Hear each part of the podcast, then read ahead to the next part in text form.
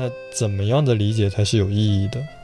你当你要做什么的时候，这份理解才是真正的配得上理解。后来我觉得，对于我来说，这个结论就是：当你试图理解对方的时候，你一定要把你自己的情绪投入进去，无论这份情绪是正确的、偏颇的，还是跟他的情绪完全不相干的。但是只要你用心、认真的去把你自己的情绪投入到你试图理解这位这个行为的过程中，那么你的理解就是有意义的。他和我和大部分人都会有这样的想法，就是我把一个人。就是看到你，比方说和你的之间相处以后，我把你构建成一个模型，在我的脑海里，就是那是我以为的样子，和你本人其实有一定联系，但不一定是完全契合的。然后可能之后的相处中，你打破了我的这个模型，但这件事情本身和你本人是没有任何关系的，它一直是存在我的想象里的。就是我应该是没有资格到你的面前说，你怎么会和那个模型不一样？你怎么会做这样的事情？你怎么是这样的人？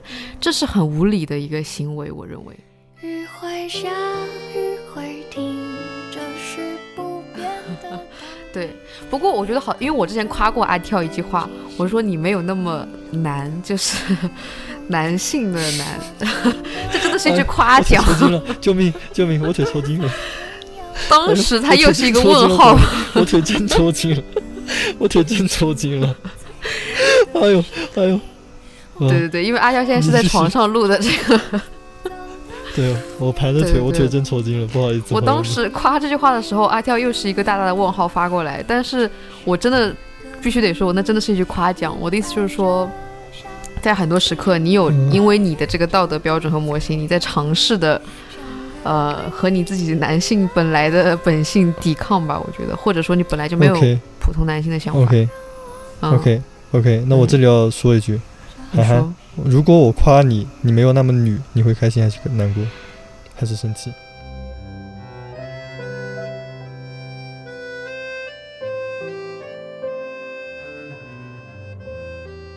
？Hello，大家好，Welcome to Speak Well，好好说话，我是阿跳，我是涵涵，涵涵面露微笑，因为你又一次用英语开头了，对我先。和大家道个歉，因为我现在在青旅里面，所以说录音可能会有一些噪音吧，然后可能会有一些我为即将发生的突发情况先道个歉。这点噪音吧，比起昨天晚上那两桌火锅是已经好了很多。快快快，我要进入我们的 small talk 环节。好，我们昨天昨天其实已经录了三遍了，然后最长的一次甚至录到了二十分钟。那为什么没有继续接着录下去呢？因为 那都是你的问题，三次可以说都是阿跳的问题。我现在在香格里拉，然后我昨天晚上本来找了一个咖啡厅，想跟涵涵录一期，但是那家咖啡厅就是谁能想到一家咖啡厅会卖牦牦牛牦牛牦牛火锅？就是这谁能想得到呢？真的想。我本来坐在坐在咖啡厅的最里面，我在那里喝奶茶。然后我左边就来了，右边就来了一桌，在那上了牦牛火锅，我然后就挪到落地窗边，挪到落地窗边以后又来了两桌吃牦牛火锅，我就搞不懂，就是大家其实可以没有必要，不必要发展这些副业的，对不对？但是我觉得场景挺好的，就是在香格里拉，在咖啡厅里吃毛牛火锅的感觉，挺新奇的。嗯，OK，fine，但确实我们消失了挺多天的，我们从。上一期是六月二十二号，消失到我们录制的当天是七月五号，就现在是七月七月八号，不好意思，我时间已经过得很差了。然后消失这么多天呢，有一部分是我的原因，因为我在大理待了很多天，然后在前几天去虎跳峡涂了个布。我们在下周计划着出一期 SP，是关于旅行的，欢迎大家到时候收听。但是。关于我们拖更，还有一部分原因是海涵。哦，我觉得应该是因为另一位主播，但我也有问题。嗯，我们其实有试图找另一位主播来代班，但是效果没那么好。就是海涵跟另外一位即将出现的主播之间录了三次稿，被我枪毙了三次。那我必须得说，那位主播其实和阿跳是很好的朋友，但是阿跳却拒绝和这位主播录制，硬要让我没没没，我跟他商量好了，下周的 SP 我跟他一起录。好的好的，但你不能否认，上一次你和这位最后阿月录的那一期也被你毙掉了，就是阿月录的每一期都被你毙掉了。我要跟你说一件事情，我今天不仅给海涵和妹妹寄了明信片，我还给这位主播也寄了一张明信片。上上一次聊的时候，我透露出了你寄明信片这件事情，他非常伤心。OK，没关系，我给他补上了。从今以后，我每次都给他补上。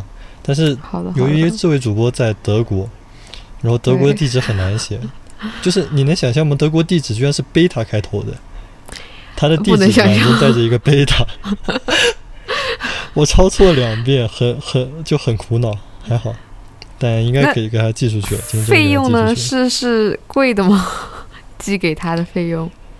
唉大家多收听一下我们节目好吗？我们现在阿跳主播已经穷困潦倒了，这张明信片也要先看价格了。嗯，反正大概是这么一个情况。然后海涵最近还是无聊的日常，只是重复的日常，也不是很无聊，也是有有趣的时刻在的。嗯，明白？重复且无聊的日常。不无聊，好吧，有一点无聊，但是没有那么的可怜。不要把我说的，啊、但对比阿跳的生活，确实显得单调了一些。嗯，我再给大家透露一个小秘密，海涵前几天跟我很骄傲的分享说，他请了假要出去玩，然后我啊，一问，对，加上周末才五天，我当时在想五天到底能干什么事情？五天，你其实对我来讲，如果出去旅行超过七天，超过一个礼拜的话，就会疲惫了。嗯，嗯，但反正对于我来说，五天大概也就够我在大理看几次云，钓几次鱼，然后爬几次山，一眨眼就过去了。好的，好的。你我在我很开心的时刻，在我很开心跟他分享我请了假的时刻，他他就这样打击我，跟我说五天，然后两个问号。哎，OK OK OK OK OK，好，那我们进入今天的主题。嗯可以。我们的 small talk 和我们的主题好像毫无关联的感觉。有关联，我们的主题来源于我的生活。啊，对对对对对，来源于你旅行的小故事。那你开始说说你的故事吧。在那之前，我还是要打预防针。昨天我们录了三遍，我打了啊三次预防针。对对对，还是有必要。对，就是大家接下来收听这一段，如果觉得有任何我本人说的不对的地方，很欢迎大家在评论区指正。同时呢，我会要求我们的涵涵，在待会我说出口的时候，如果有很多不对的地方，涵涵可以立马跳出来攻击我。就是我的观点是，只要我被涵涵攻击了，大家对我的敌意就会少一些。那会不会你每说一句话，我都需要来出来攻击你一下？这期可能就两个小时了。嗯。嗯、所以其实听到这，大家可能也有些猜测，但我们今天录的主题是有包含一些女权在里面的。对，但也不全是，不完全是。就是韩寒其实很早之前就问问过我说要不要做一期有关于这方面的主题，但是我觉得太敏感了，就很容易被，我是很怕被攻击的人。但是当有些事情真正发生在我身边的时候，我觉得还是有必要把它拿出来讨论一下的。嗯嗯，好，那我们就先从我的故事开始吧。韩好，像昨天也听了三遍了，对真的很，我觉得不止三遍，我觉得这故事在我的脑海中已经，我都能讲出这个故事来了。对，你说，嗯、你讲吧，你讲吧，你讲吧，换我我不不，你讲更客观一些，我讲就会带有一些我。你讲更客观。一些不行不行，你讲你讲，你先讲。啊。OK，fine，嗯，OK。大概呢，就是在我离开大理的前一天，我和几个朋友去登了山，去看了一个大理的日出。然后大理因为日出是不是日出？Sorry，日落。大理的日落很晚嘛，八点半。所以说，其实你不要笑，你不要笑，很严肃。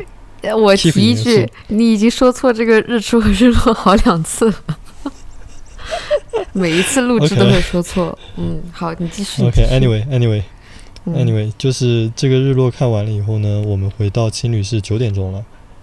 在九点钟这个时刻，其实大家是比较累的，但是由于我第二天要走了，我跟另外一位几位朋友要走了，所以说我我们有一个类似于送别会的东西吧。我跟几个朋友很好的朋友一起，在大理比较照顾我的朋友一起。然后这个送别会的构成构成呢是四，包括我在内五位男性和一位女性。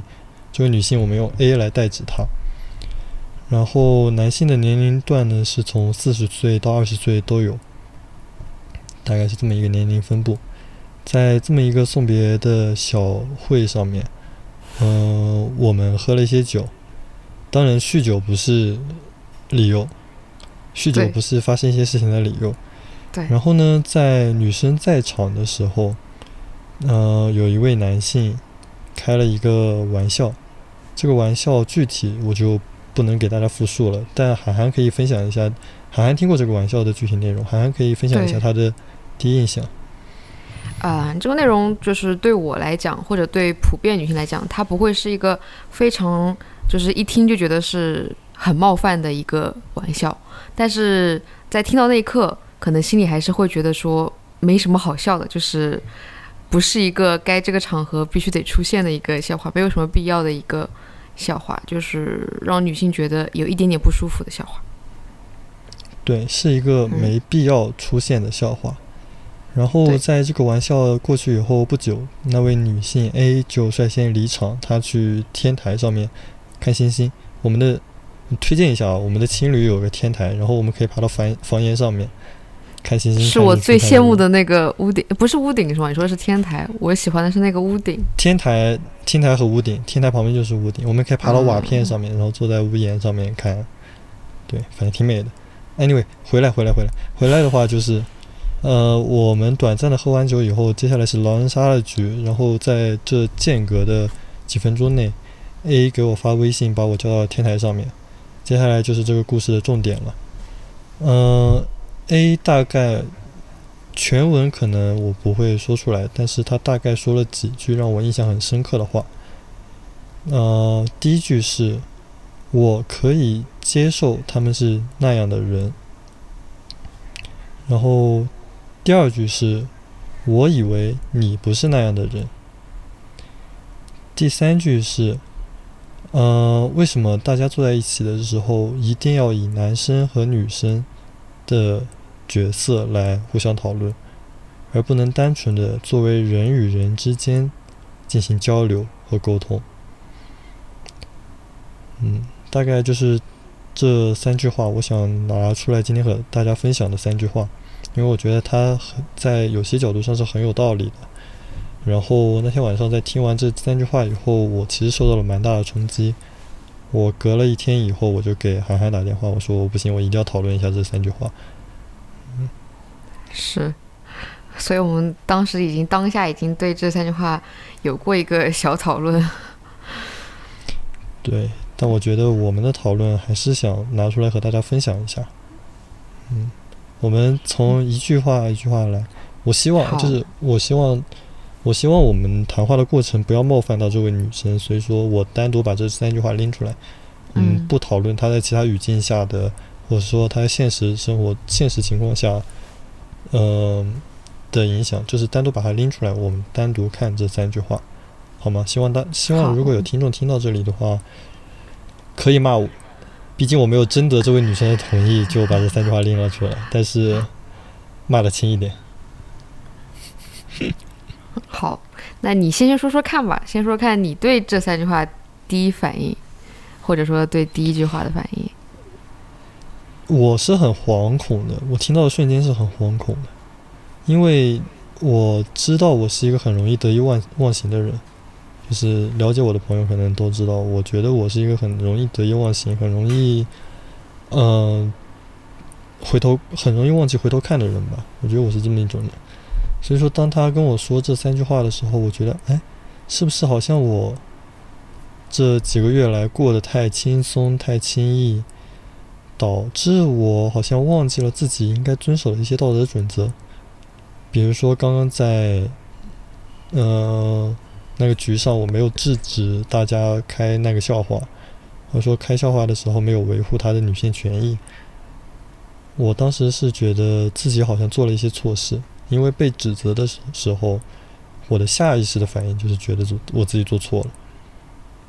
嗯，所以你的意思，在你的你所谓的得意忘形之前的时候，你有给自己立下这样的一个道德准则，意思就是说，如果在某一个场合感觉到了，就是你当下也是能感觉到那句话是冒犯女性的话，你应该出来制止，这是你本身的道德准则吗？还是在被他指责后才有的醒悟？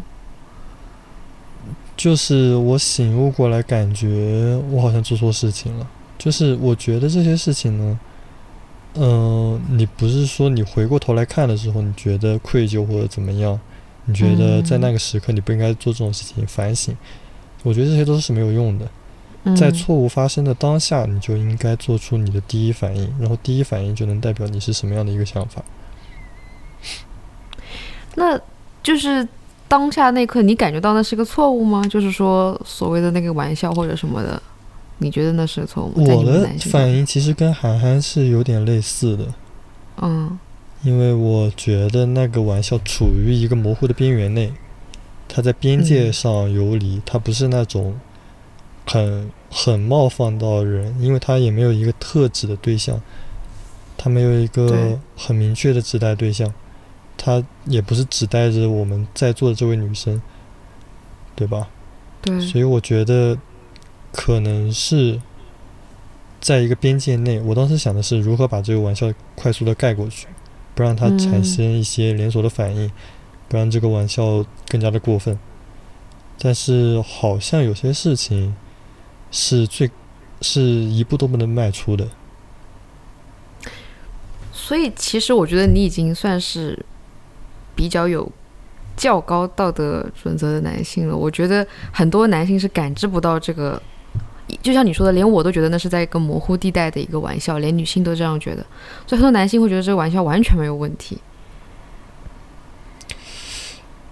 嗯，但是可能是，但是我觉得这不应该成为一个借口或者原因、嗯理由。对，对吧？就像我之前说，韩寒昨天其实提醒了我一下，酒精不能作为一些理由。对，是酒精不能作为理由，然后你身为男性没有感知力也不能成为一个理由。当然，这两个都不能成为理由。只，是，所以我觉得我有能力做的时候，但我没有去做，或者说我下意识的逃避，对于我来说是一种得意忘形的体现。嗯，嗯嗯，那个瞬间就让我觉得很惶恐，我觉得我是不是真的做错了很多事情？就我觉得我一直都觉得我没有能力成为我想成为的人，但是我应该要做到的是避免自己成为不想成为的人。那很显然，他对我的这份指责，就是他觉得我做错了事，然后这份做错的事情是我不想成为的样子。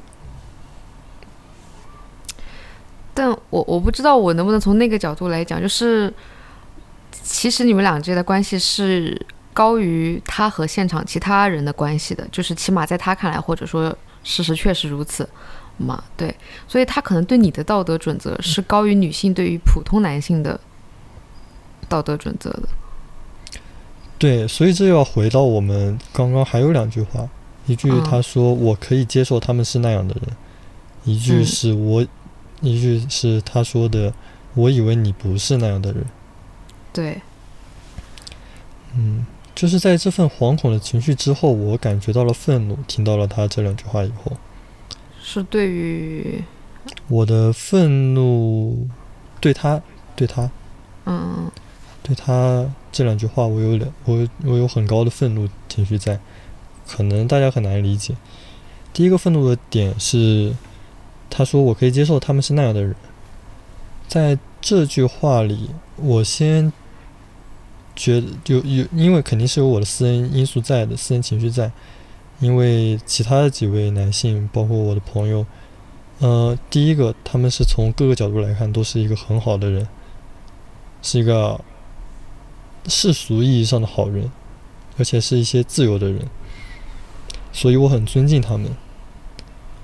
第二个就是他在说这句话的时候，我觉得他太居高临下了。嗯，因为我稍微举个例子，就是我感觉他说这句话的时候，好像没有在乎过别人是为什么变成现在这个样子，或者说他觉得他人是为什么会做出一些低道德素质或者是嗯、呃令人不开心的举动。嗯嗯，好像在他的意识里面，大家他可以接受，就是他可以站在高度高处指责别人的时候，他不会在乎为什么大家会变成现在这个样子。这是我当时听到的第一反应，当然也有可能是我想的太多了。我觉得，呃，我必须得说，像他这样子的话，就是我接受别人是那样的人，这样的话，呃，我不知道是不是所有人，但是我也会常常，我不会跟对方讲或者怎么样，我也会就是在观察身边周围所有的人的时候，有跳出过这样的想法，就是说，他原来是。这样的人，就是这个词，就像你说的，他可能是世俗意义上的好人，但是这样就好像你说他会开一些不太好的玩笑，这可能和他的经历什么都相关。当然，但是当我没有和那个人要产生很深的接触的时候，我不过就是说把他分类成这样的人，然后我接受他是这样的人，我可能也没有这个义务或者说必须得去了解他为什么成为这样的人和他有多少的呃过去啊什么的。我我也没有在指责他，我只是说我观察到了，然后我接受，可能这女生也只是。这样的一个想法而已吧，我觉得没有说他一定是从一个非常居高临下和傲慢的角度来评判他们。对，我觉得韩寒这个出发点才是正确的想法，但是我在当下的那个愤怒产生的原因，就是因为我觉得他太傲慢了。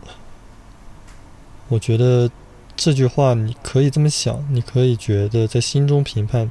OK，我觉得他是这样的人，包括我自己有的时候也会这样子做。对对对，因为他跟我合不来，可能我有的时候也会觉得他有一些不好的地方，对吧？对。但是在当下的那个语境内，我听出他话语中更深层的意思是：OK，我知道他们是坏人，或者说 OK，我知道我讨厌他们，所以我不 care 他们是为什么变成这样子的。对，是这个意思，大致应该是。对，但是。对我来说，更重要的是，如果你讨厌一个人，或者怎么样，你可以讨厌他。当然，随大家都有权利去讨厌世界上任何一个人，嗯，对吧？对啊。比如说，现在很严重的民族情绪啊，你可以讨，你甚至可以讨厌一个大洋彼端你这辈子都没见过的人，对吧？是。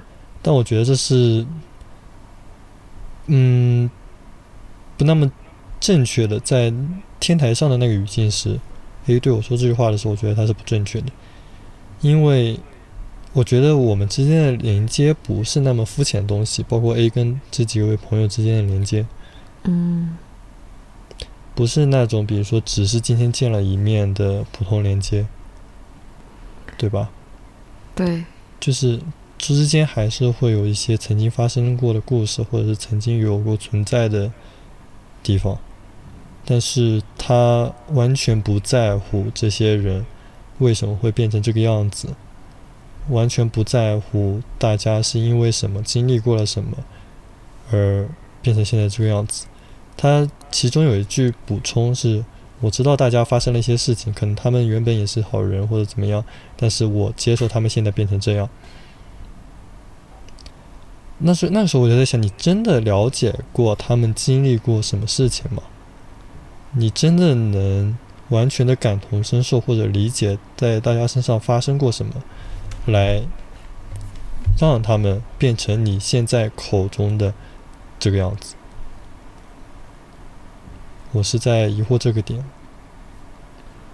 所以，其实你心中的愤怒情绪，我可不可以理解为也是你在想，就是我以为你和他们之间的连接没有这么肤浅，没想到居然是这样，就是你对他的。当下说出这样的话的感知是这样，对吧？所以你也在揣测他可能应该和他们产生更深的情感连接，但是你觉得他没有，但不一定啊。就是你以为这两天的相处或者这些经历能让他对你的这些朋友，或者说你认为是你们的朋友产生连接，但是他没有啊。就事实是他可能确实没有，那也是你的揣测嘛，对吧？但他的态度对我我对他的态度的揣测让我感到愤怒，就是我觉得他试图他可能试图去了解，试图去站在别人的角度上，试图做过了，啊，但是他用一种很肤浅的，OK，我假装我感同身受了，OK，我假装我理解过你发生的事情，但是我不接受你现，我接受你现在变成这个样子，但我实际上心里是讨厌你的。就是我的意思是说，如果他真的试图去做过，去试图去谈论过，试图去深入的体会过，嗯、我之前跟韩寒谈过一件事情，就是我觉得世界上没没有任何的理解，嗯或，者说没有任何真正的感同身受。对，然后我跟韩寒这样认为到后面就在想，那怎么样的理解才是有意义的？你要当你要做什么的时候，这份理解才是真正的配得上理解。后来我觉得，对于我来说，这个结论就是：当你试图理解对方的时候，你一定要把你自己的情绪投入进去，无论这份情绪是正确的、偏颇的，还是跟他的情绪完全不相干的。但是只要你用心认真的去把你自己的情绪投入到你试图理解这位这个行为的过程中，那么你的理解就是有意义的。就其实阿跳在讲或者在描述这女生很多故事的时候，我是我感觉到很惶恐，因为我觉得可能我的就好像你说的，我的理解就没有达到你所说的投入感情，可能更接近于这个女生你所说的很肤浅的一个尝试理解。但你要接受或者你要原谅我们这样的人，有时候是不是那么容易投入感情去理解别人的？就是尝试已经是我觉得我应该放入感情，我知道你这样说的理解才是真正的理解，我在尝试，但是不是那么容易的。对每个人来讲，不是说这样感同是尝试去感同身受的理解都是能做到的。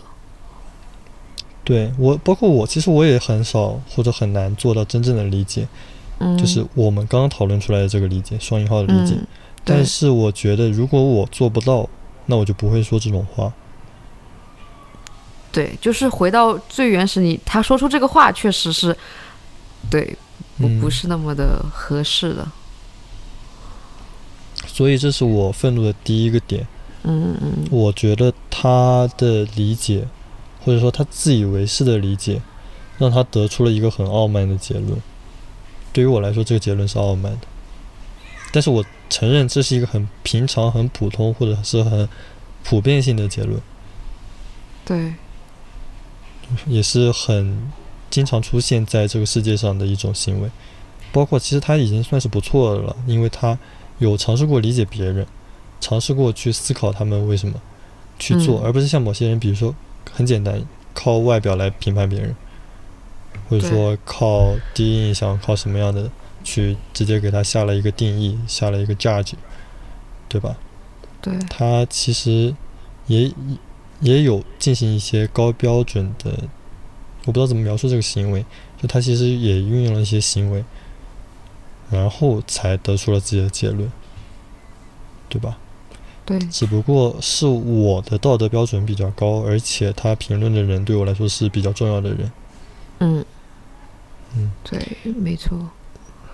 因为可能在这里我不方便说，但是我知道其中几位人都经历了一些什么故事，或者是因为了一些什么，才来到了这个地方和大家一起相遇。因为大理这个地方呢，你可以看到很多废青，嗯然后你也可以看到很多旅居的人，是一个很奇妙的城市。然后我我举个例子，就是我之前跟涵涵举过，在那五个人中有一位哥，他已经在大理住了两年了，就在这一个客栈的这一个房间，他每天就只是去钓鱼啊，然后回来吃吃饭这种，然后玩玩手机游戏。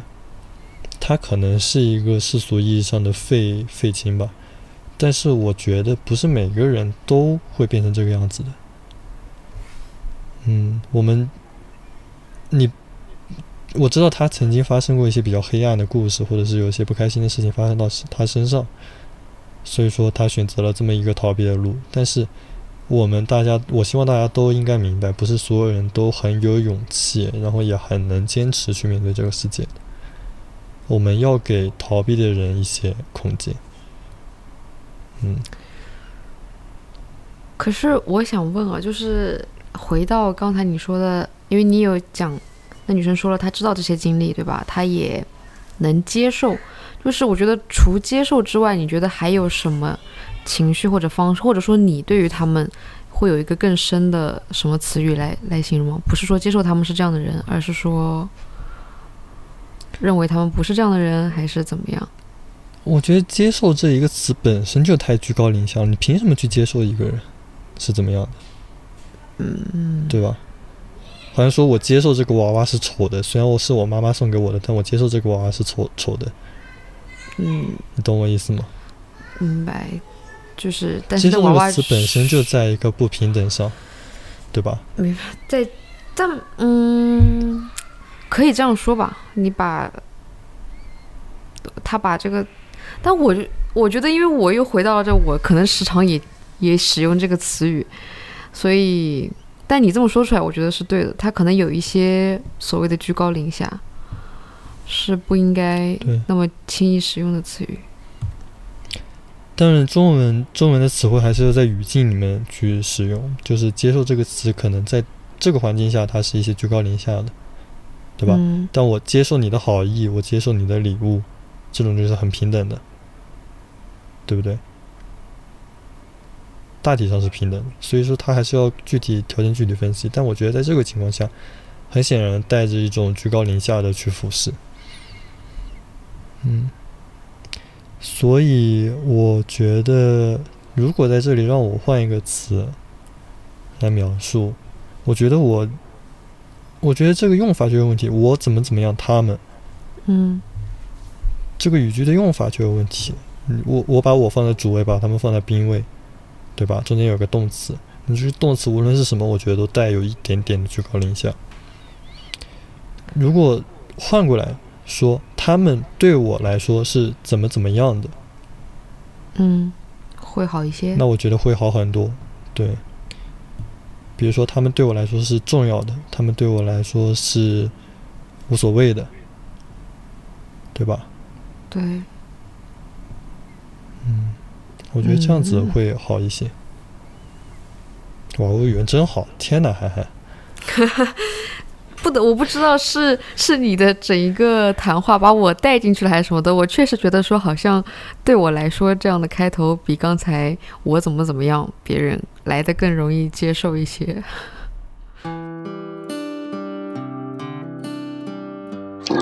呃，大家好，这里是后期的阿跳。在剪到这个 part 的时候，我发现我昨天跟涵涵的讨论有一些遗漏的地方，就是在他说我接受他们是这样的人的时候，和把语句调换过来，他们对我来说是怎样的人？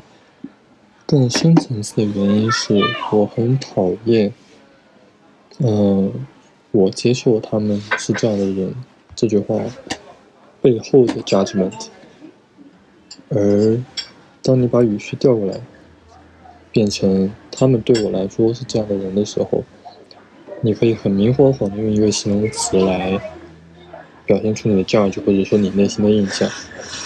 这种光明磊落的 judge，我觉得比用一句话把自己摆在，嗯，就是说，如果我接受他们是这样的人，这句话里面你好像把自己摆在了一个受害者的地方，就是 OK fine，他们对我来说是这样的人，但是我可以无视你们。这句话深层次还是有着一些傲慢在的，所以说，比起这种隐藏起来的 judge，我更喜欢光明磊落的说出来。虽然都是 judge，但是我觉得我更喜欢后一种。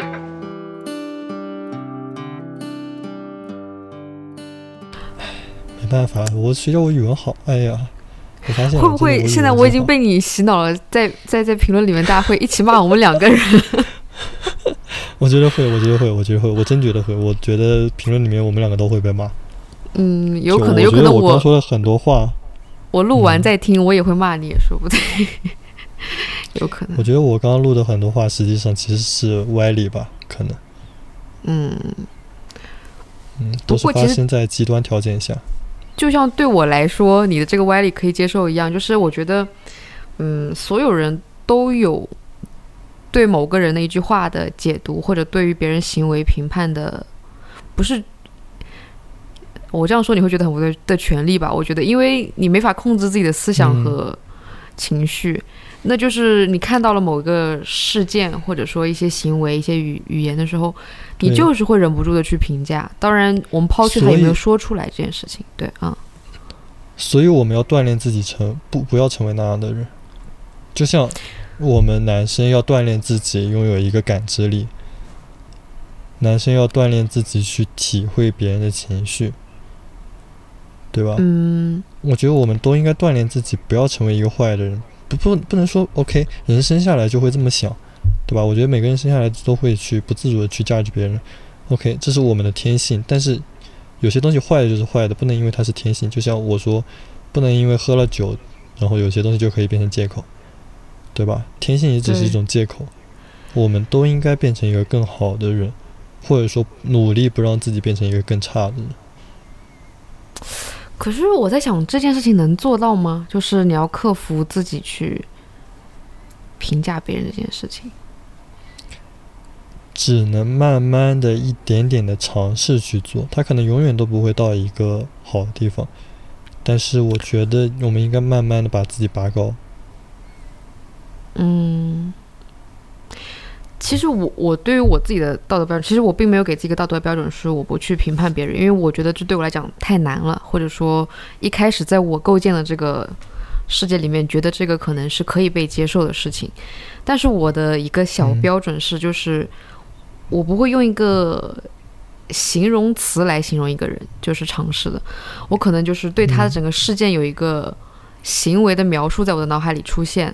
啊、就是他做了做了什么事情，但是后面那句话，比方说，嗯、那他一定是个什么什么样的人，这句话就尝试的从我的脑海里划去，因为一般你对于他一个行为会带着一个形容词出现，我只能做到把那个形容词给尝试的删去，但是对他整个行为的那些想法或者延伸的一些想象，我是做不到去完全从我脑海里抛除的。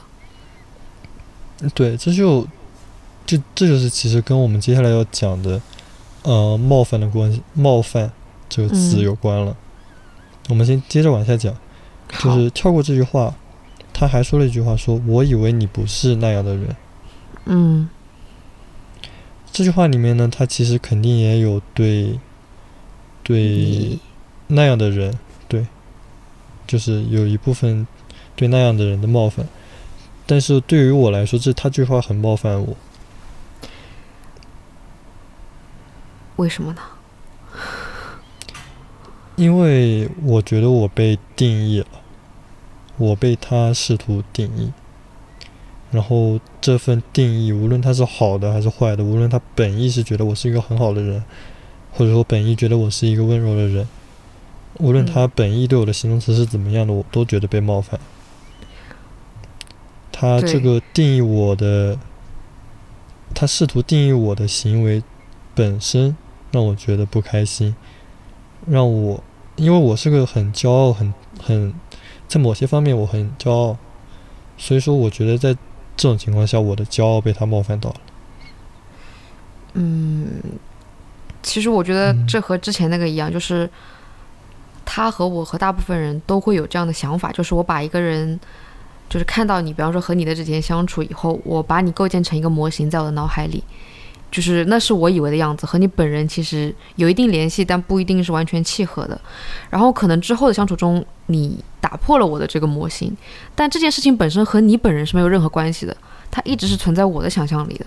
就是我应该是没有资格到你的面前说，你怎么会和那个模型不一样？你怎么会做这样的事情？你怎么是这样的人？这是很无理的一个行为，我认为，就是，对啊，那是你自己私自构建的模型，跟别人有什么关系呢？所以说，对于这一部分你对这里的冒犯感或者你的愤怒感，我觉得我还是算是理解的吧。对，就回到我们的模型上面，涵涵刚刚嗯其实提出了一个我跟涵涵之间讨论出的结果，嗯，冒犯究竟是要怎么样才能说是冒犯，或者说冒犯的原因是什么，对吧？比如说我们嗯开了一个令我们回到女权上面，我们开了一个令女性感到难堪的笑话。嗯 OK，那为什么女性会觉得被冒犯了呢？那我觉得有一部分原因是在这个玩笑中充斥着男性对女性的私自的幻想，或者说对女性听到这个笑话的，呃，自己构建了一个内核的反应。嗯他们没有尊重他们开玩笑的这个主体是带有自己情绪、带有自己感受的人，活生生的人，而是试图用自己的刻板的印象去开一些笑话，对吧？对。那么很显然，这些可能我给一个名字的话，我稍微概括的给名字，但是概括的可能不全。这些偏中年男性提出的酒局笑话，我觉得这么这么提的话，大家应该都嗯能比较有深刻印象。是，对，这种中年男性提出的酒局笑话呢，他之所以会冒犯到人，就是因为他们完全没有考虑过他们开玩笑的对象是一个活生生的人。没错，或者他已经把那个人的一些性格强加在女性上，就是他在他们的口中，那些女性是，比方说在某些玩笑中是享受的啊，是怎么样的，或者什么的，但是那偏离现实中女性本来的样子，或者说那是怎么说呢？就是和女性本身是偏差很大的，但是在他们笑话中，你会体现出一个很不令人接受的女性形象。就是那个情感方面是不对的，是有偏差的。对，就是如果跳过我们刚刚的高标准，就是我们不应该去构建一个道德模型，嗯，对吧？首先先跳过这个高标准。第二个呢，就是涵涵说的，他们构建的模型很显然是失真的，而且他们没有试图去理解这个模型，他们没有试图去把对方当做人类来理解。我觉得这两条都是很过分的事情。当然，第一条可能是有讨论的空间，但我觉得第二条是很过分的。没错，好像在想我说的第一条、第二条到底是什么东西？不是。其实，其实我听到这样的笑话的这个不多，我我好像没有很多的这个经历是听到这样的笑话的，所以我其实没有很大的一个印象，但我大致能知道。对，因为涵涵被保护的很好。对，哎，这让我想起你之前说过，你说你之前听罗翔的一个观点是，如果说这个笑话是不能在你的妻子和女儿面前说的，或者说女性亲属面前说的，啊，嗯对对，母亲面前嗯说的，就不应该在大众或者说在公众面前说出来，对吧？就对其实我经常会参加一些所说的你所说的中年男人的饭局，但是我是就是比方说作为我父母的女儿出席的嘛，所以说他们就会说，哎，有有小朋友在，就不要说这个玩笑，就是因此而就是说不说这玩笑，就是他们是知道的，这个玩笑是不能被就是我这些孩子听见的，或者说。别人的孩子听见的，但是呢，他从来没有想过，当这酒局上是其他陌生女性的时候，如果他是别人的孩子，不是我朋友的孩子，好像就可以说，我就不是很理解这样的行为是为什么呢？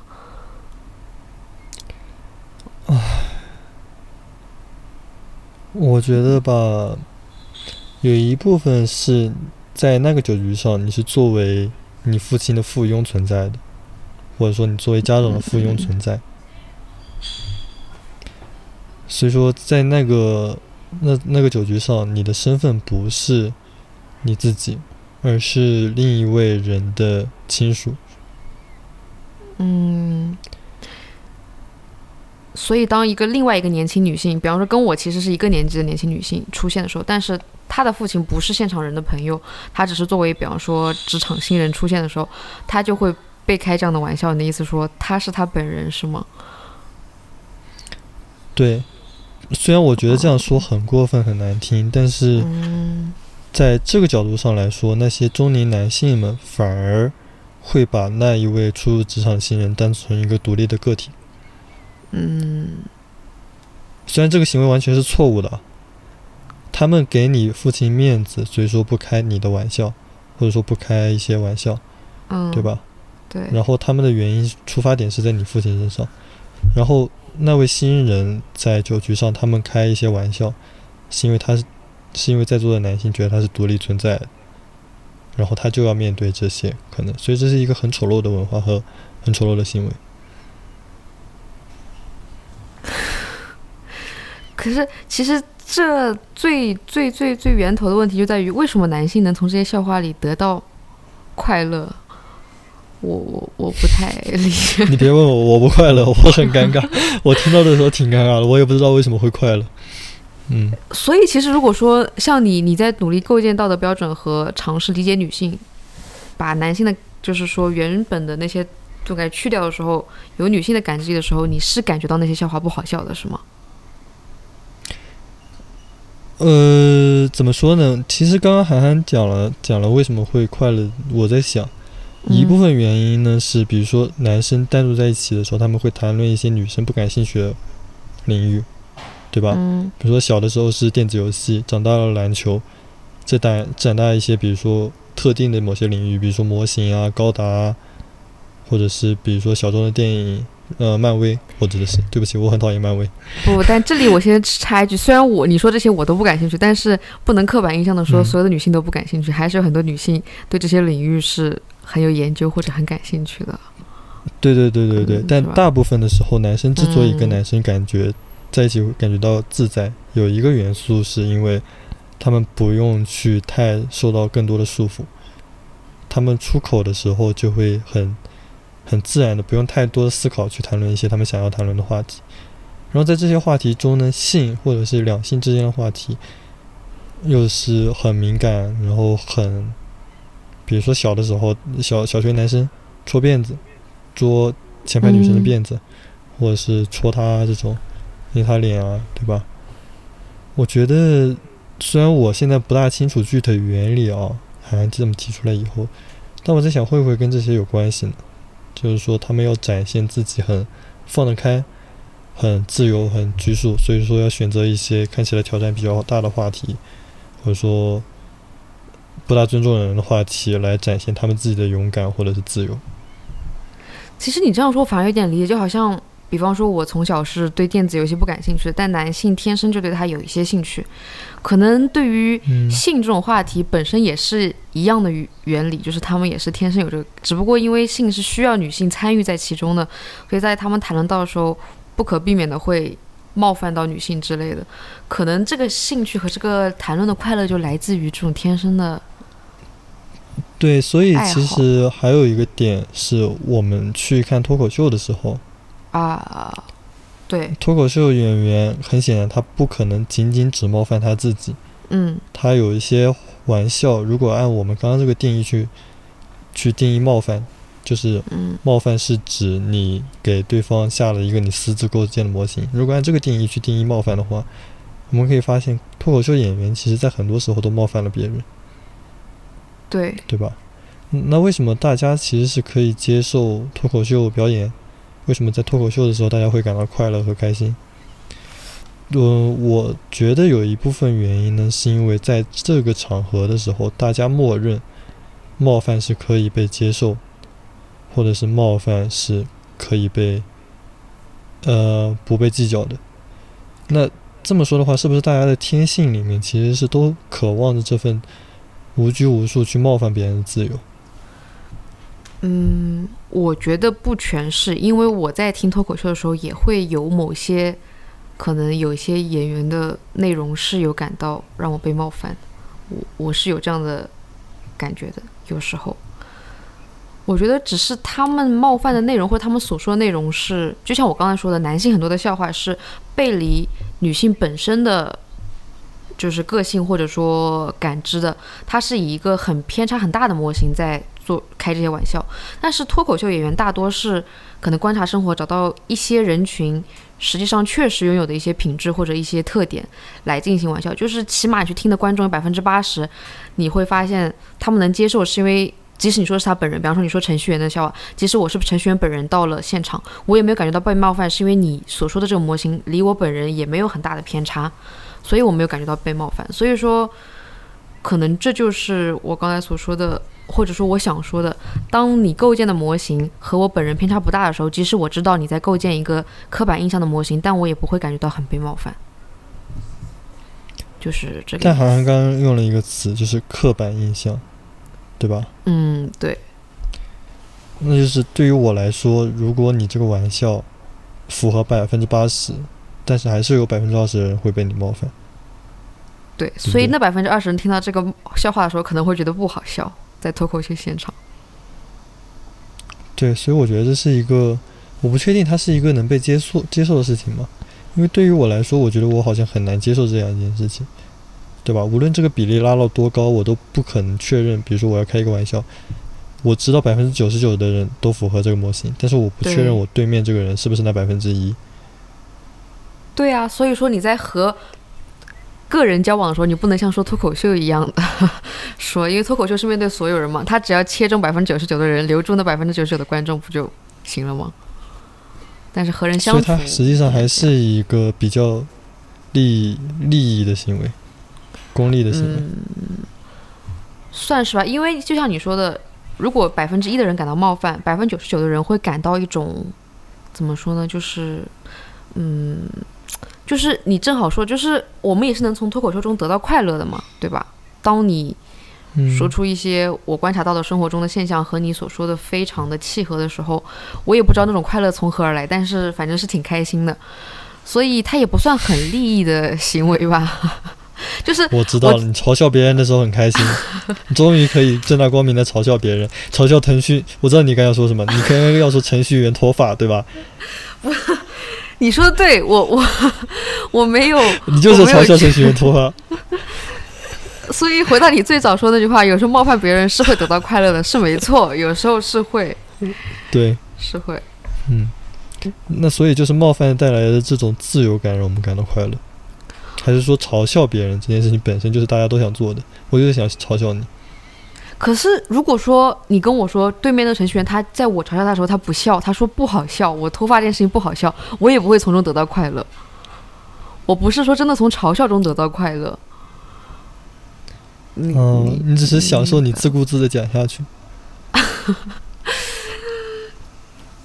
但这反正就是这个意思吧。呃我不是，我是需要别人我不仅需要嘲笑别人，我还需要嘲笑人跟我一起开心，我才会快乐。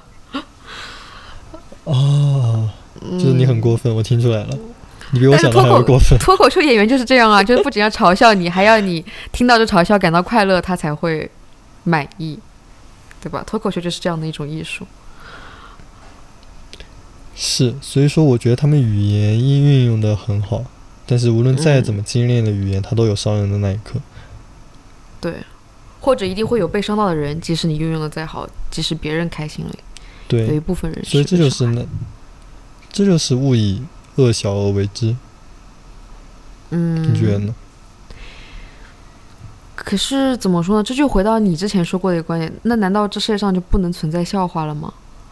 因为一定会有人会被这样的笑话我我之前跟涵涵讨论过这个，然后当时我不知道该怎么办，对吧？就是我举个例子，我把我们刚刚的观点概括一下。OK，我们谈女权的时候，我们不能开女生的笑话，嗯，对？吧？对，那么我们把它发展开，那我们也不能开男生的笑话，因为你有可能对男生也是刻板印象。是。是啊，比如说，你说男生到了中年就一定会把肚皮露出来，然后女生听了好开心，对吧？但是也是冒犯的，这是冒犯的，对，对，所以所以我们在开男生的笑话的时候，我们也应该进行选择。那么我们再把它扩大，我们开泛性恋、同性恋、双性恋，拥有不同性别取向的人或者是跨性别者的笑话的时候，我们是不是也应该做到更应该做到小心？因为他们在大众在这个社会上其实并没有接受度那么高，对吧？我们应该用一些好好的方式来保护他们，跟保护女性的权益一样，我们都应该保护一些弱势的群体，对吧？对，可是我觉得我们刚才在讲这时候，我们一直没有考虑进的一个问题，就是说开玩笑的人和被开玩笑的人之间到底是什么关系？就像嗯，比方说啊，我比方说在之前我说的酒局那个职场新人和这个所谓的中年男子之间，他其实是很不熟悉的关系，他是不能开这样的玩笑的，这是不应该被允许的。然后像你的那个朋友和可能呃你那个女生之间，是你以为是朋友了，但是其实也没有那么近的关系。他觉得在面前，那女生不接受这样的关系的人在我面前开这样的玩笑的，就好像我，反正我对于不同的人跟我开玩笑的程度，我是有很大的偏差的。这应该也被考虑进去吧？对，但是女权的玩笑，我觉得就是女生的玩笑，每一个都不应该开啊。对于我来说，对那一部分是很嗯就如果说这是一个就是说需要被约束的状态的话，那是很外圈的东西，就是一定会被约束进去的。但我是说，因为你现在要把它约束成一个零嘛，对吧？我是觉得说可以到中间可以停止，有一部分是没有那么的需要被约束的东西。呃，我把这位统计主播学统计的主播的话翻译成人话翻译一下啊，就是涵涵觉得有一些东西是一定要被约束住的，就是比如说开女生的笑话，女权这部分笑话它是属于禁止，完全彻底禁止的状态。但是有一部分呢，还是可以稍微挣扎一下，就是如果你关系可以跟跟韩寒好，你就可以开他这一方面的笑话，比如说你可以说韩寒秃头，对吧？但如果你关系跟韩寒没那么好，你说韩寒秃头，韩寒肯定会杀了你。就会生气，对。对，大概就是这个样子。就像我如果说韩寒秃头，韩寒也想杀了我。对呀，所以我们的关系其实没有那么好，大概就是这个意思。对。其实这个源自于前两天我和我的姐姐出门的时候，然后她就。就是我们互相说对方，就是说最近啊都没有减肥成功之类的。但是她之前前两天刚跟我分享过，她的同事说她最近胖了，但她非常生气，是真实的生气这件事情。然后我就突然意识到，我说既然他会因为别人说他胖了而生气，那我是不是也不应该说这样的话？但是他是跟我说，他说那完全不一样啊。但我也不知道这不一样在哪里，但是肯定是对于每个人的这个接受度和每个人的关系之间是有一定的。关系在里面的，你要去好好研究。对，你对，但但你要知道，你姐姐同意你说，或者说你姐姐接受你说这样的话，是因为她在包容你。你说我不说也是为好，是吗？就是我不说是最好的，只不过我说了，她原谅了我。对，对，这不是你做的好的选择，是他对你做了一个好的反应，他试图包容住你，他觉得 OK，她是我妹妹，所以说没有关系。哦，所以你说在听到同样的一句话的时候，他内心的不舒适度是一样的，只不过因为不同的人，他包容的程度不一样，是这意思是吧？对，可能有一些关系比较好的，他说 OK，我习惯了你天天说我胖，嗯，对吧？但我们关系很好，我习惯了，或者说像你姐姐这样子，OK，她是我妹妹，所以说，而且这是一个客观事实，所以说，所以说我没有那么的生气，对对对对对，但是他这个同事，我凭什么要？我凭什么要？OK，我凭什么要容忍我的同事说我坏话？他配吗？对吧？所以说这句话的本身，它实际还还也不是一个好的行为。但是会不会有一种可能，就是说，当他的同事他跟他没有那么熟的时候，他在说这句话的时候，我会就是我的姐姐本人会揣测说，那你这句话是什么意思呢？就是说你背后会有说这句话很多的恶意。他在揣测这句话背后的恶意，但是对于我来讲，他觉得我们关系是好的，是亲近的，他就不会在这句话后面找到什么恶意，或者说去想象什么恶意，他会觉得我只是在陈述一个客观事实之类的嘛，就有可能是因为这个啊，就是所以说，因此他不会感到很多的不舒适，会不会是因为这样？我觉得吧，你有些玩笑你说出口来，你就不用想到后面，你就是会觉得不生气，就像你姐的愤怒是瞬间上头，对吧？他压根不会想这同事到底是为了什么说他胖，他只会想，脑海中只有一个字：他他妈居然敢说我胖，嗯，对吧？对。可是换句话说，比方说，我们回到刚才说女权女权一点的问题，就是可能两性之间性话题的一些问题。如果说陌生男性或者不熟的男性在饭局上讲，肯定是令人不舒适的。但如果是我的朋友或者说什么。讲到这些话题，可能对我来讲也没有这么大的冒犯感和一种恶心的感觉，说不定。不，你的朋友不应该讲这种话题，我们不应该选择这种人作为我们的朋友。但是朋友之间也会讲到两性和性的话题吧，也有可能。对，但不一样。比如说，比如说女生之间闺蜜夜话，对吧？对对，分享一些这方面的话题，我觉得这是可以的。嗯，大家是一个讨论的状态在，对吧？或者说是觉得应该讨论啊，觉得分享，或者说自己有疑惑再分享。我我没参加过闺蜜夜话，所以说我有一些自己的想象在里面。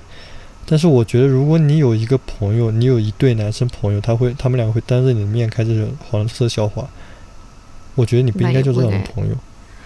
对，这倒也是，对吧？对。可是会不会有一些女生，或者说有一些人，她对于玩笑的包容程度不一样的时候，她还是可以接受这样的？你肯定有，你说男生肯定都能包容，对对对，就你说男生肯定都能包容这种女性笑话嘛，谈论女性的黄色笑话，对吧？但女生肯定就不会包容，或者说这不应该被包容。可是你这也是一个刻板印象，有些男生可能就觉得这样子也不好，他也不喜欢这样的，也说不定啊，会有这样的男生对对对对，当然当然是有那个。对对。所以说，如果我们把用这个做一个例子，比如说男生能包容一些笑话，女生不能包容，OK，那我们现在社会得出的普遍结论是，这种笑话是完全不应该存在的，因为他不尊重人，而且女生不接受，嗯，对吧？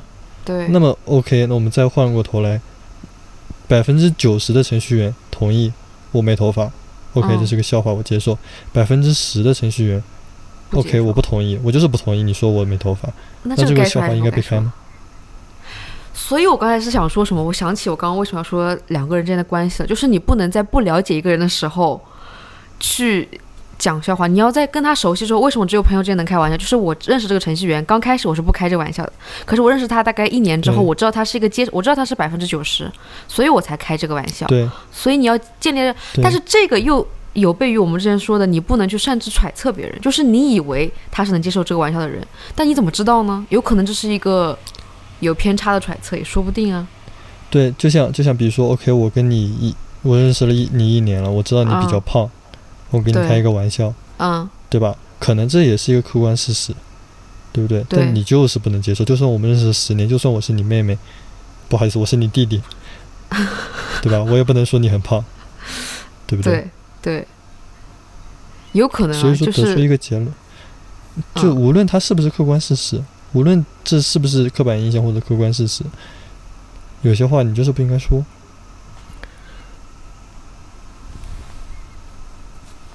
即使你发现，或者说你你你说我真的很确定，我观察很久了，他就是能接受这一部分笑话的百分之，就是多的那部分人群，也不能说什么？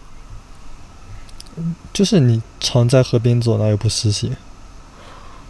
那就会回到你刚才的那个结论，没有能开的笑话了。有，唯一一个，你冒犯自己是可以被接受的。啊，对。如果我是程序员，OK，然后我给大家讲脱口秀，我说我头发少，我拿这讲一个笑话，那我觉得听众会听得开心，对吧？因为我在冒犯我自己。嗯，没错。然后像小丑这种故意扮丑去活跃气氛，也是可以被接受的，因为他在冒犯他自己。如果他自己觉得这是可以被接受的，OK，因为他知道他自己的底线在哪，他知道自己的度在哪，所以说这种冒犯是可以被接受的。不过我在听脱口秀的时候，我会觉得有一些冒犯自己的笑话也会冒犯到别人。就是比方说，他把自己归类成一个人群，或者放在女性里，或者放在某一个人群里。然后他说我们这人群就是怎么样怎么样怎么样的。他看似在冒犯自己，但其实他把整个人群都带入他自己的这个模型里。但是他怎么能用自己来代替这个人群呢？就是有时候这时候也会冒犯到别人。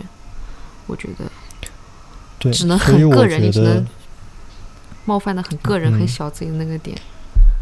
除非我真的是个秃头，然后我说我就是个秃头，然后以此开玩笑，嗯，对，这是可以被接受的。但你不能说所有的秃头都像我一样怎么怎么样。对，就是你也不能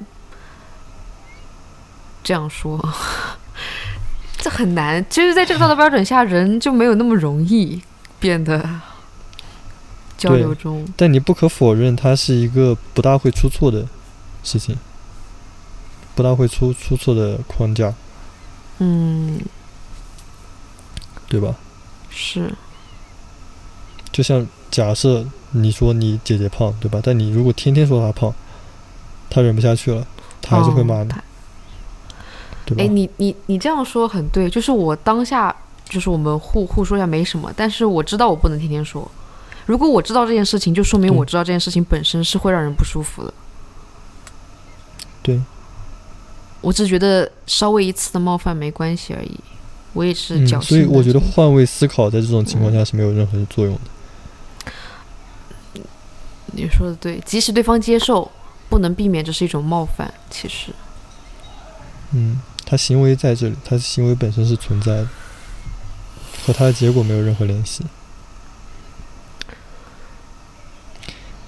涵涵现在一脸苦恼，可是我又在想，不能嘲笑别人了，就很难过。我又在想，当别人嘲笑我或者我嘲笑别人的时候，那个时候确实会有片刻的共同的欢笑，你明白吗？就是片刻的，大家都会笑一下对。，但也有一些是不得不笑。嗯，对，就像我说的，有时候是为了那个场合的氛围而融入一下。对，嗯，所以这就是我们两个今天得出的浅显的答案，构建在我们两个一些歪理上面啊，或者是一些极端条件才会发生的事情上得出的极端的道德模型。主要是你没有任何，的佐证，也没有任何的 参考资料，没有任何的思考，对吧？我们两个凭借嘴皮子说说，然后得出了今天这么一份道德模型。但是你知道，这是一个很偷懒的道德模型，就是你把对这个事情隔绝了以后，那确实你就不需要构建什么标准了，因为就是一条，你就不要做这件事情，对吧？嗯，但是所有的标准它是有漏洞的。嗯，这样就会变得无趣，这就是这个标准的漏洞，我觉得。唉成吧，我们两个，我觉得我，我觉得我，我只能让我自己停在这里。就是我觉得，对于现在我来说，只能做到这一步，然后尽量用这种方式去要求自己吧，嗯，尽量往不冒犯别人那方面去靠。但是，我觉得确实很难。如果用这套标准的话，但这是有用的，因为这两天在这次谈话后的这两天，我但凡有一点想要嘲笑，不是嘲笑别人，想要开玩笑的时候，我可能内心都会咯噔一下，会说不出口那句话，会有一点嗯，觉得再想一想玩。笑是必要的吗？嗯，我觉得有一点，不是说必要，但是是、嗯是可以存在重要。对对对，不是必要，但是是重要的，嗯就是没有也没所以这就绕回了一个很很开始很开始的点了。涵涵，我们的名，我们播客名字叫什么？哦，speak well，好好说话，对，哎呦，涵涵你说话恍然大悟。很重要，这很重要。对，所以这就是我执着于这个话题的原因，因为这个播客的嗯名字是我起的，我们有机会可以跟大家聊一聊这个名字的由来。嗯对，可以。所以说，我觉得反正不管怎么样，好好说话都是很重要很重要的一件事情。你永远都不知道你哪句话会伤害到别人，你永远也不知道哪句话会影响别人一辈子，对吧？对，所以在我们没有能力去掌控结局的时候，我们最好能做到不让最坏的事情发生，先把自己给做好。是。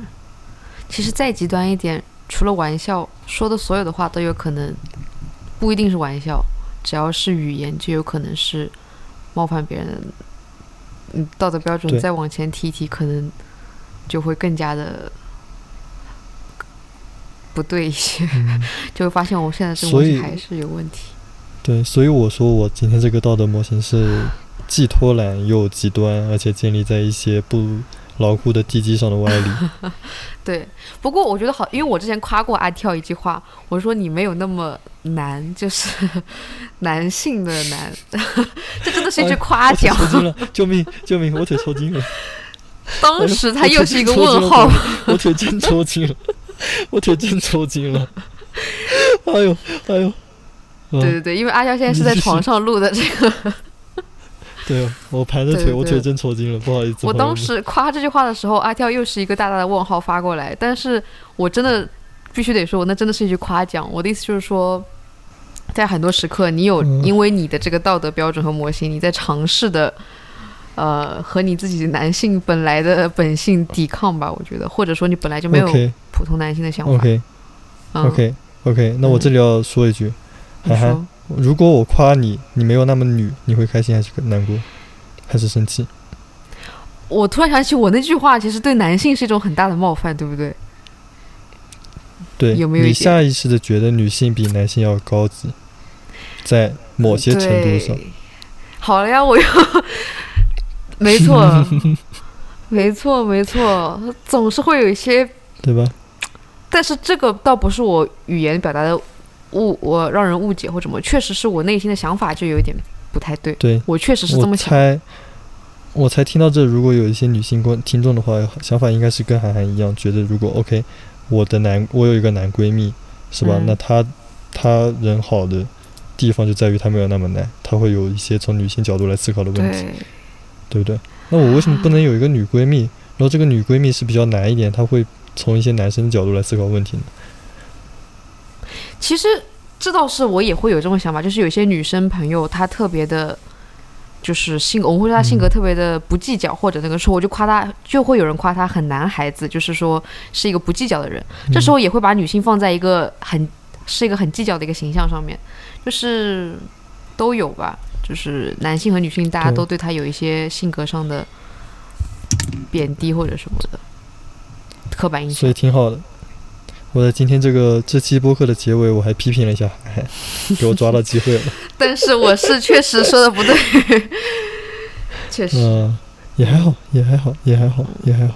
你下次可以直接说这么说：阿跳这个人温柔又细心，是吧？细腻而富有感知力，善于换位思考，然后发现对方心心中最深沉的感情。你下次这么夸我，我肯定不会给你划问号。我发现我即使即使你刚才已经批评过我了，你在说这些形容词的时候，我还是觉得形容词非常的女，就是温柔、体善良什么善人都应该是女性的特征。天呐，我自己本身就是一个非常的